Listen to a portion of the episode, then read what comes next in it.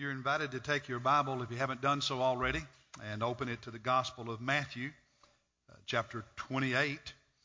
We've been talking uh, starting last Sunday and for the next uh, several weeks about making disciples. And uh, last week I talked about the difference between real maple syrup and the cheap stuff, and the lengthy process and expense of making the real thing, and basically said, as disciples, we don't want to be the cheap stuff. We want to be the good stuff, the real deal. Remember that? Those of you who were here? And so, thank you to whoever it was. Somebody this morning brought me and had sitting up here a jar of the real deal. So, thank you. I'll try to think of other things I like to eat and mention it in future sermons.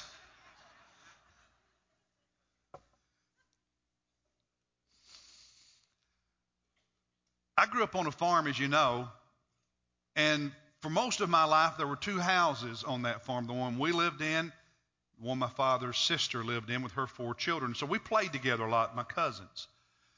We did work on the farm together. We swim in the river together, put up hay together, build you know log cabins and tree houses together, dam up the creeks together. We played a lot together. And then years later, when Dad was dying with cancer, there was an evening when we had a dinner.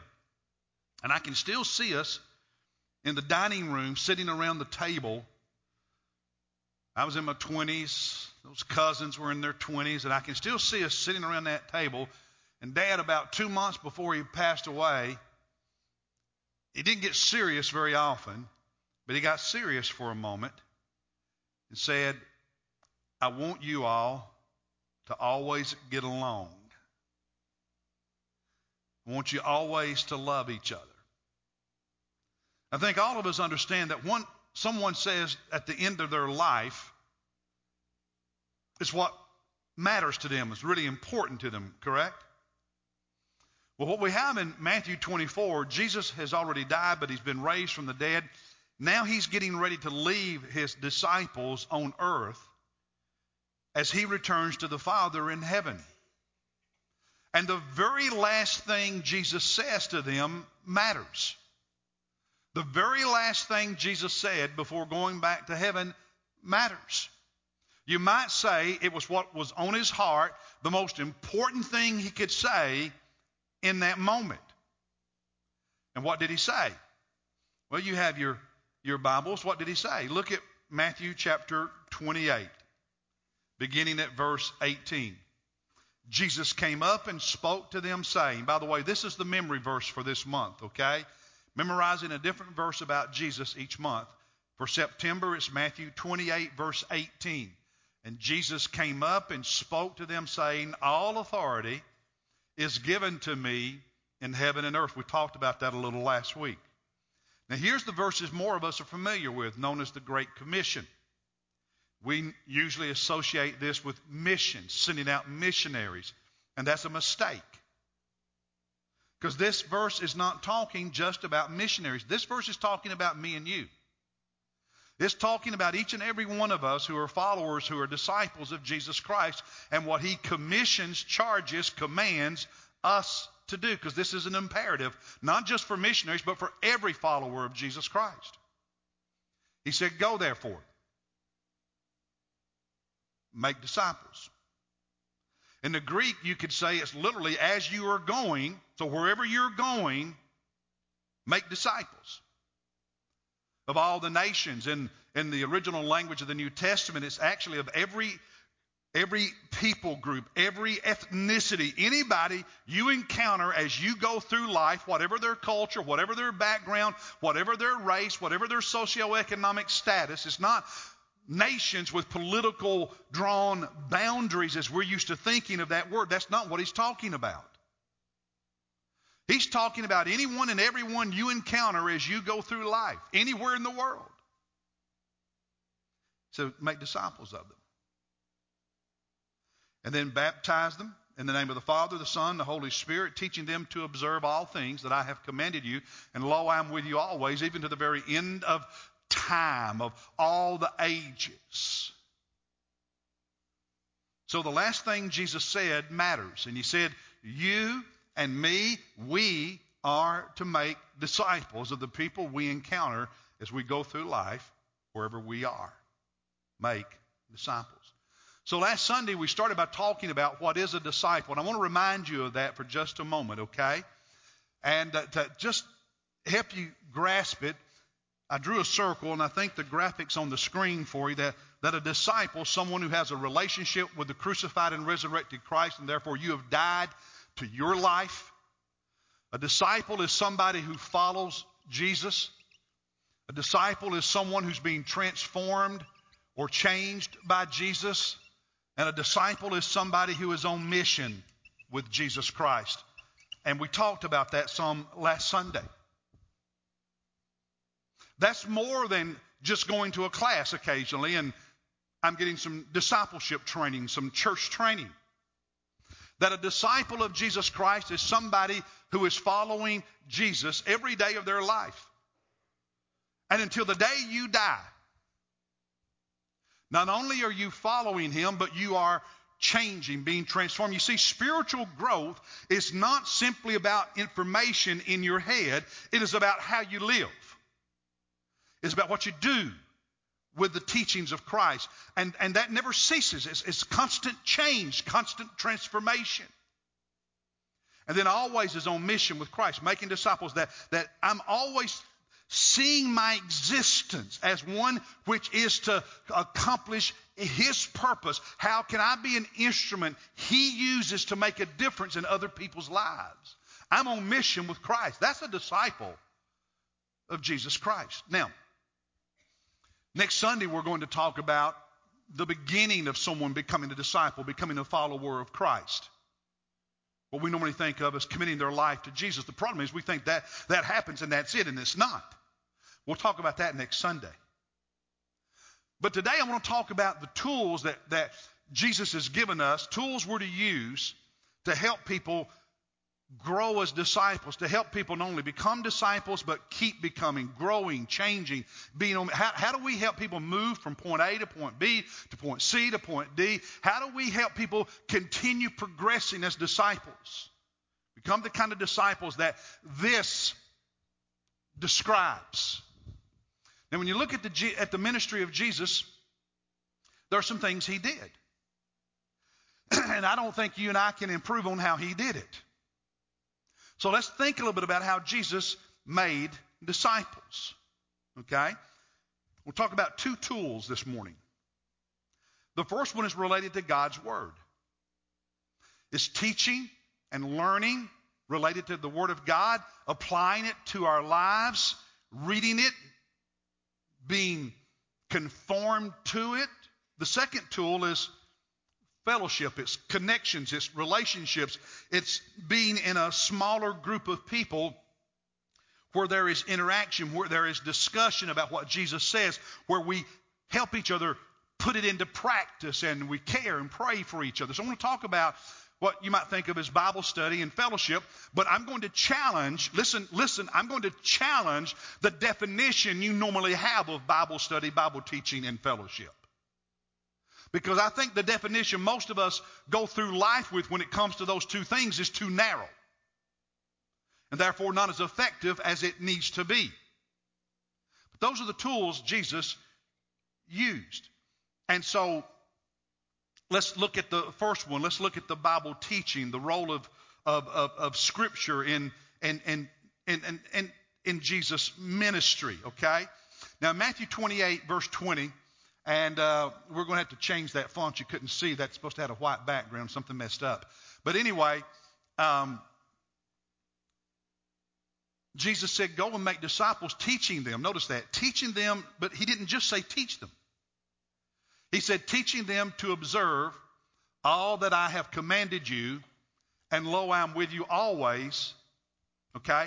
Teaching them to observe all that I commanded you. Let's break that down. The word teaching. Now, in our English language, when we hear the word teaching, we think, all right, somebody stands up and speaks, and you sit there like you're in school and you take notes, right? And that's a very limited understanding of teaching. And it's really not what this word is talking about. This word in the original language for teaching means both to teach and to understand. We don't have an English word that comes even close to, the, to meaning the same thing. It means to teach and to learn. And until the learning has taken place, until the understanding has occurred, the teaching is incomplete. It's helping someone, like if, if you've got a, a, a skill or a job, you, you usually do more than just give somebody a manual. You usually do more than just have somebody read the instruction book. You, you show them how to do it. You practice with them, they practice with you because the focus is on them knowing how to do it, not simply knowing what the manual, the instruction book says. And that's the idea behind this word that Jesus uses in the Great Commission, commission when he says, teaching them to observe everything that I have commanded you. And so the process, the process matters. So, how did Jesus do it? Well, we can all read the Gospels and we, we have these times when Jesus is teaching, there's a large crowd, right? But what did Jesus spend most of his ministry doing? With the 12, not the crowd. And a lot of times, we talked about this last Sunday, that a rabbi, when he was training his, his, his disciples, that a Jewish rabbi would teach and there'd be a crowd listening, but he was talking to his, his students, his disciples, and there was interaction, there was Q&A. And yet Jesus spoke to the crowd, but Jesus did most of his teaching with his 12. And how many times do you read in the four Gospels there being times when they would ask Jesus, What do you mean by that? There was this back and forth because the goal was not just to share information, the goal was to make certain they understood it. They had truly learned it. And, and you see, the teaching that I'm doing right now as part of worship, it's one directional. And, and, and, God uses it, and, and there is discipleship that takes place, and you can be encouraged and inspired. God can convict you, but the best teaching, and everybody in education knows this, the best teaching is not what I'm doing right now. It's not the best method. Best method of teaching is in smaller groups where there can be interaction about what is being taught, because only then do we know for certain somebody gets it.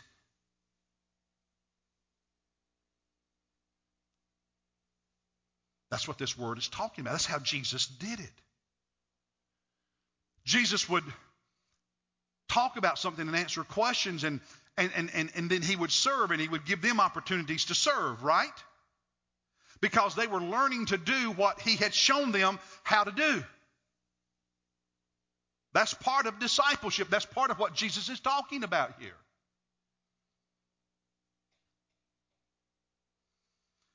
Application not just information. Now he said, teaching them to do what? To observe. I think the one, one translation may say, maybe the NIV says obey.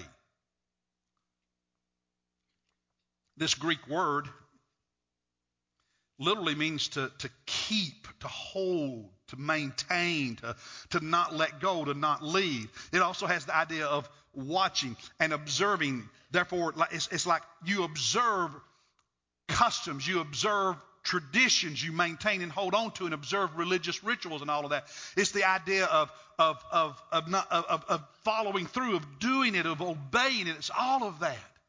And so, what Jesus says, listen, discipleship is not simply you teaching them what I said. That's, that's only part of it. That doesn't go far enough. Discipleship is teaching them how to do what I said.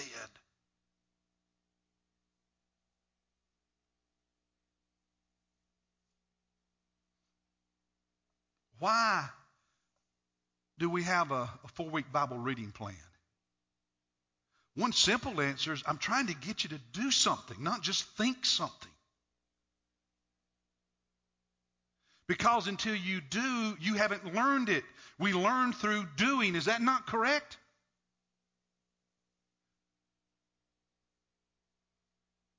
It's interesting. Um, in English, we're used to, I'll do a little teaching, okay? We're used to past, present, future tenses. The Greek language takes a slightly different approach. It focuses more on the type of action. Is the action something that happened in the past, one time, and it's done? Just or or is it something that is ongoing and that, that we would think of maybe as present tense, but it's more than that. Is, it the idea that it's it's continuous, it's repeated, there's no end to it. And it's interesting. These verbs teach and observe, learn and maintain are both in the continuous form of uh, a, a, verb, continuous action. It's the idea that, that we are constantly to be teaching and constantly to be learning. We are to constantly be better, growing in our ability to observe, to keep, to do. We are to constantly be helping people know how to do. There's no arrival point, there's no end point, there's no day in your life when you said, I've made it. And there's no point in our lives as disciples when we say, I no longer am responsible for helping others both know and understand and put into practice what Jesus says. That's, that's a lifelong thing. See, that's part of being on mission with Jesus is that, that if I've got grandkids, I've got a mission to my grandkids. If I live in this neighborhood, I have a mission to the people in that neighborhood. If I work at a particular place, I'm on mission for Jesus in that workplace. If I'm at a ball game, I'm on mission for Jesus, not just to cheer on my team. Because above everything, above everything, I am always first and foremost a disciple of Jesus Christ. And I am never not on mission for Jesus because of that. Teaching them to observe all that I commanded you. Now, all of the scripture, all of the Bible, the Old Testament, the New Testament is the Word of God and it's inerrant, and we believe it and we're to study it. But here's the thing you and I are followers of Christ, and so therefore we understand everything in Scripture from the perspective of Jesus Christ. We are on this side of the cross, not the other side of the cross. And there's a reason Jesus says, Teach them to observe everything I commanded you. We teach the whole Bible, but we teach it from the perspective of Christ because he has shed some light on some things that before him people didn't know. And so we start our understanding, we begin our reading, we begin our interpretation always through the lens of Jesus Christ, the Lord of Lords, King of Kings, Messiah, Savior, fulfillment of the Old Testament prophecies, being his disciples. I don't do it the other way. I start with Christ. That's what a disciple is. And that's what Jesus said. For instance, in the Sermon on the Mount in, in Matthew chapter 5, okay, Matthew chapter 5, uh, verse 21, Jesus said, You have heard that the ancients were told, You shall not commit murder. And whoever commits murder shall be liable to the court. Then Jesus said, But I say to you, but I say to you, Whoever is angry with his brother shall be guilty before the court. And whoever says, Raca, you good for nothing, shall be guilty before the Supreme Court. And whoever says, you fool, shall be guilty enough to enter into the fiery hell. Jesus said, yes, the Old Testament says you cannot commit murder. But I'm telling you, that's not all of it. I'm telling you how you feel about people, what you say about people, and what you say to people also matters. Jesus, Jesus took everything to a whole new level. In verse 27, Jesus said, you, you've, you've heard that it was said, that it was written, you should not commit adultery. But I say to you, anyone, everyone, whoever looks at a woman with lust for her has already committed adultery with her in his heart. So Jesus took it to another level, didn't he? In fact, he said, if your eye makes you stumble, tear it out, throw it from you, for it's better for you to lose one of the parts of your body than for your whole body to be thrown into hell. And if your right hand makes you stumble, cut it off and throw it from you, for it's better for you to lose one of the parts of your body than for your whole body to be thrown into hell. See, Jesus said it's not enough just to not commit adultery. If you're looking at things, reading things, having conversations that even make you think about it, stop doing those things. Jesus took it to a whole new level. And so being a, the disciple of Jesus means that, that I want what he said to transform me and make me more like him. Because disciples are students, followers of their rabbi, Jesus, and they want to become like Jesus. How many times in the Gospels did Jesus say that? Later in that chapter, he said, You've heard it, you've heard it said that you shall love your neighbor and hate your enemy, but I say to you what? Love your enemy and pray for those who persecute you. Why? So that you may be sons of your Father who is in heaven, for he causes his sun, sunshine, to rise on the evil and the good, and sends rain on the righteous and the unrighteous. You see, Jesus takes everything to a whole nother level. And if you want to be a Christian who doesn't really get what it means to be a follower of Jesus, then read the Bible, but don't put Jesus at the heart of it. Because Jesus changes everything. Changes everything. So, how are you doing? How, how's your Bible reading? About half of us read it somewhat consistently. Now, this survey is of people who go to church, not the population at large. And so I know from history that about half of you read your Bible several times this week. I also know that about half of you didn't read your Bible any at all, or maybe picked it up once and read a little bit. How are you doing in your Bible reading? In your Bible study, in your meditation, the things we talked about last month on those spiritual disciplines. I mentioned a few weeks ago one of the books I read this summer was on Jackie Robinson and Branch Rickey, and they're integrating Major League Baseball. I mentioned that Jackie was a, a devout follower of Christ. So was Branch Rickey, by the way. They were, they were both Methodists. And um, Jackie had a family heritage of faith in Jesus. His mom, Mallie, that's her seated. Jackie's the one furthest to your left with his siblings after they had moved to California and she divorced her drunkard of a husband. She was a devout follower. Her parents, her parents, her mom and dad, Jackie's grandparents were born slaves in Georgia. But they followed Jesus.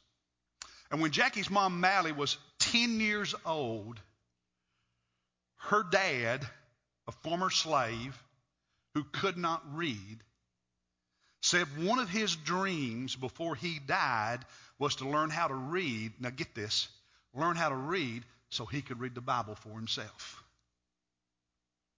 And when Mallie, Jackie, Jackie Robinson's mom, as a 10 year old girl, would come home from school every day. As a 10 year old girl, she'd sit on the front porch of that sharecropper shack they lived in in Georgia, and she would teach her daddy how to read so before he died, he could read the Word of God. Why, why are you not putting the effort into reading the Word of God? What's your excuse for not consistently getting into the Word of God? You see, teaching includes learning, and it's not just about a Sunday school class or another group of any kind. It's also about your engagement, your participation, your intentionality. And if you're not intentional, nobody else can teach you no matter what they do.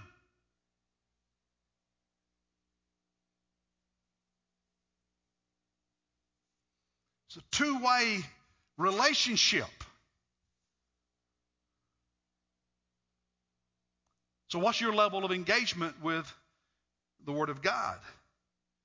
In, in the D groups, you've heard me talk a lot about. We read one chapter of Scripture a day, five days a week. Because truth is, most of us, most weeks, will something will happen and we'll miss a day, so we give you two days to catch up. That's just being human.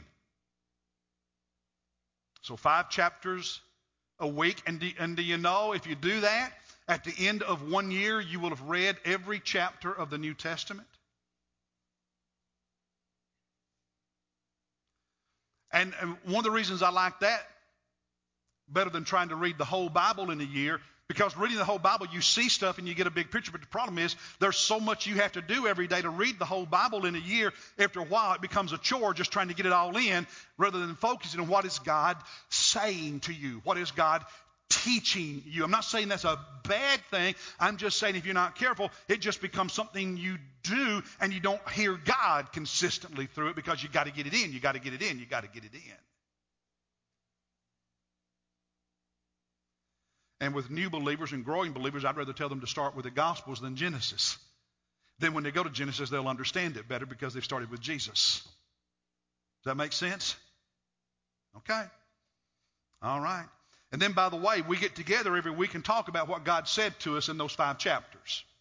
And that's where the work happens. So I hope you'll come to the training on October 20 and learn more about it. Now, here's the second tool. The first one, I'm going to spend less time on this one, but it's important. First one is the engagement with the Word of God in your own daily reading, being a part of, of Bible study groups and, and all of that, where, where there's discussion and Q&A and, and, and figuring out how, do, how do I do this?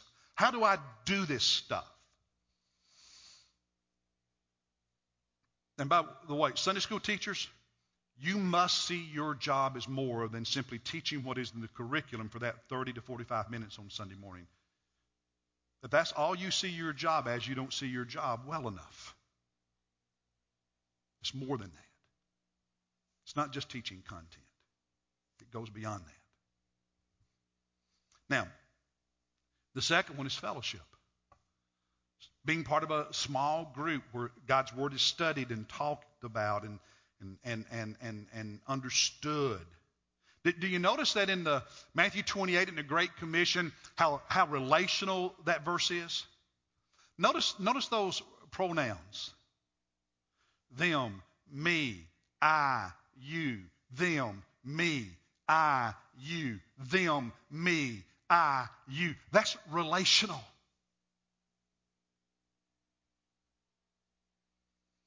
In Mark chapter 3, verse 14, Jesus, when he appointed the 12, notice we, we saw this last Sunday. Let's, let's remember it. So that they could do what? Be with him. And he could send them out. It's relational. So there's a relational component to discipleship, to, to growing and becoming this kind of disciple. There's a relational component, not only to discussing the scripture, but, but, but listen, there is something that happens in the give and take of relationships that enable us to grow if we don't get mad and run away every time something hurts our feelings. Because discipleship will not happen if you're always in isolation or you're always running running away because of whatever. Jesus and his 12 had some pretty candid conversations. They came up to him on one occasion and said, You remember these guys? They came up to Jesus and said, Jesus, tell us which one of us is the best. You think that didn't create some problems in that group?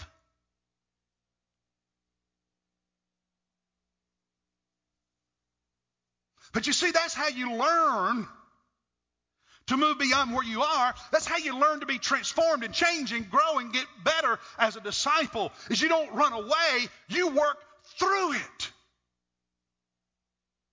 as you apply what Jesus says to your life. It's interesting. Um, in our culture today, we are less and less committed to regular attendance at worship, at Bible study. It used to be that the, the very dedicated people, the most active people in church, were here on, on average three Sundays a month. Today, the, the, the, if you average out the active regular attenders, we average being here 1.7 Sundays a month. Think about all the weekend trips.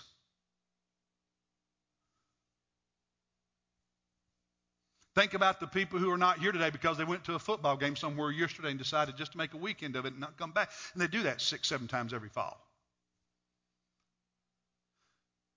I get it. But there are spiritual consequences to, to those kind of decisions. Research, let me show you a slide. This is some recent research about attending a small group Bible study, whether it's Sunday morning, say Sunday school, or a Wednesday night group, or the women here have groups on Tuesday mornings, or a D group like I'm leading, or anything else. If you'll notice, I don't know if you can read all of that, but 38% basically four out of, now, now these are not Americans, these are people who go to church. Okay? They go to worship. Four out of ten Protestants who go to worship go to a small group Bible study zero times in a month.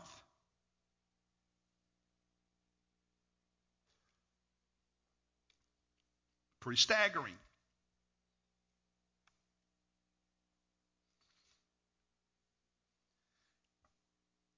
How regular are you in Bible study? How, how often are you sitting down with a group of believers and discussing what God said to you in that passage? Asking questions about what, what, what Jesus meant when he said that, learning how to do this.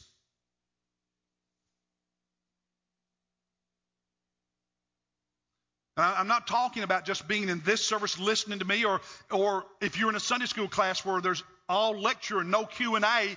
I'm talking about where you're able to interact.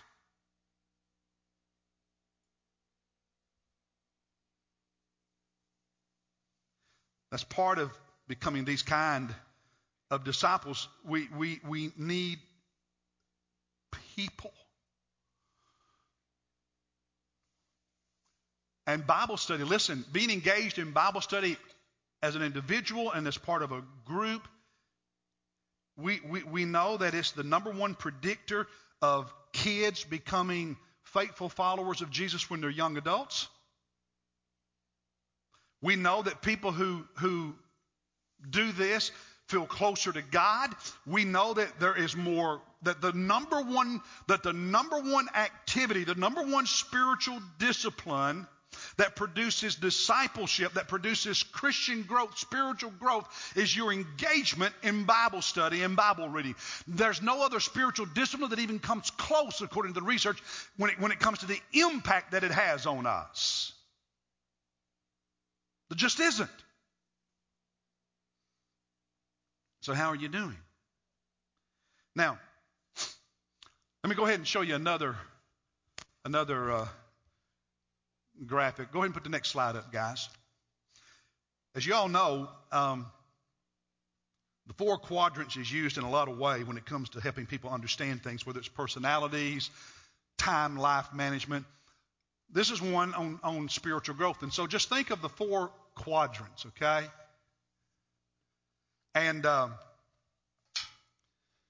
the further you go this direction to the right, all right, you've got more fellowship. You're in relationships, okay? The more you're on this side, less relationships. This way, the further to the top, more truth, Bible, Bible study, Bible knowledge. Now, here's the thing in some churches, the focus is here. Some Sunday school classes, some groups, some ministries, the focus is So it's got a lot of truth, but it's weak on relationships and caring and connection. I like what the, this particular author said. He called, he called those type of churches brains on a stick. Got a lot of stuff up here, but it's on a stick. Brains on a stick because there's not much human interaction and relationship. Then you have some churches that are way over here, okay? Have a whole lot of fellowship, but not much truth. Not a lot of, of Bible teaching and Bible knowledge. Those are shallow churches. Easily deceived, very shallow. Then you got the dead churches, no truth and no fellowship. And then you got the ones that Jesus wants. great relationships, caring, biblical discussion, interaction, and strong biblical truth. Now, that's not only true of a church. Listen, listen, listen. That model is, is also true of, every group, whether whatever whether it's a Sunday school class, a Wednesday night group, a D group, that model matters in producing disciples. Here's something else. This holds true in your life individually. To become this kind of disciple who is following Christ, constantly being transformed by Jesus, and on mission with Jesus, you need truth and fellowship. You need the Word of God. You need to understand it. You need to be able to get questions answered. You need interaction, and you need to do that in community with other believers. That maximizes you becoming this. And so the place that you should want to live as a follower of Jesus Christ is here.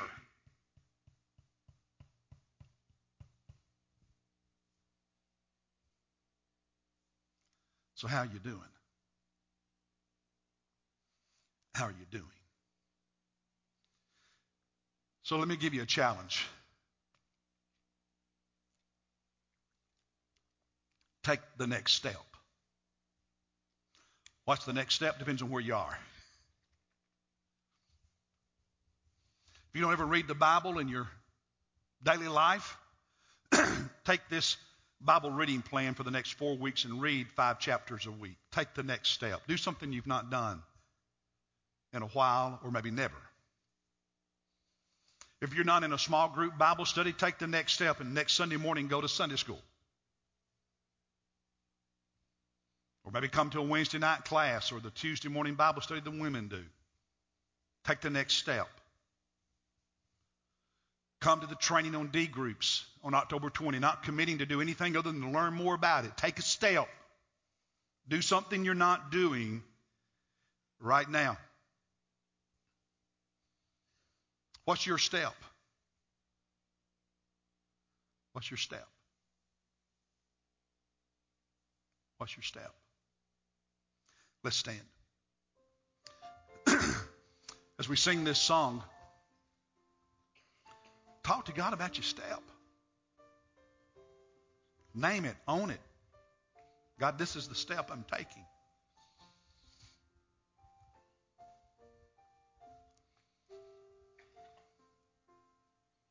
And can I gently prod those of you who teach? Take the step of learning how to ask questions and create interaction to find out if the people are really learning what we're teaching. Let them do some talking. That might be a step. And those of you who sit in classes and aren't used to talking, if a teacher asks you a question, answer. There's nothing worse for a teacher than to ask a question, and y'all just sit there like a bump on a log. Answer. And by the way, help the people who never talk to talk. Don't just let the same three who talk all the time do all the talking. And if you're one of the three who does all the talking, shh. Let others talk. Now that's practical, right? That's helping you understand just a little bit of how you do it. That's what we're supposed to do as teachers.